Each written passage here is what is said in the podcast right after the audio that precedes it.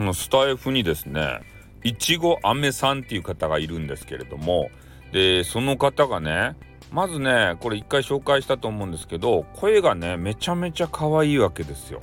これ一回ねスタイフで聞いていただきたい。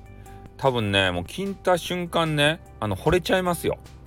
うんそれぐらいの、えー、声の可愛さがねあります。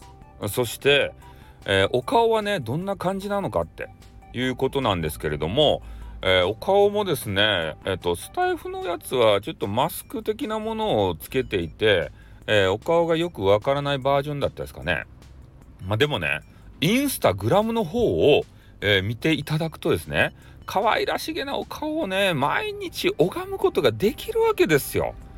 ね？これをぜひねこの見ていただいてあの可愛いお声とね？可愛いお顔とそのセットでねこの見ることで惚れます。ね。マジ惚れます。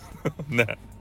そんな感じですよインターネットってね。うん。だから最近のね私の楽しみは、えー、いちごあめさんのね、えー、インスタグラムをこう見てね可愛いなって、ね、いつもあの可愛いなと思うんですよ。だから可愛いですねってこうねいつも打っちゃう。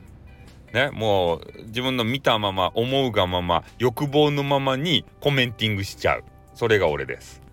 えー、なのでこれからもですねいちごあめさんのことを見続けたいねこういうこと言うとね「お前ストーカーでしょ」ってね ストーカーなんじゃねえのかみたいなこと言われるんですけどそんなことは変なことはしません。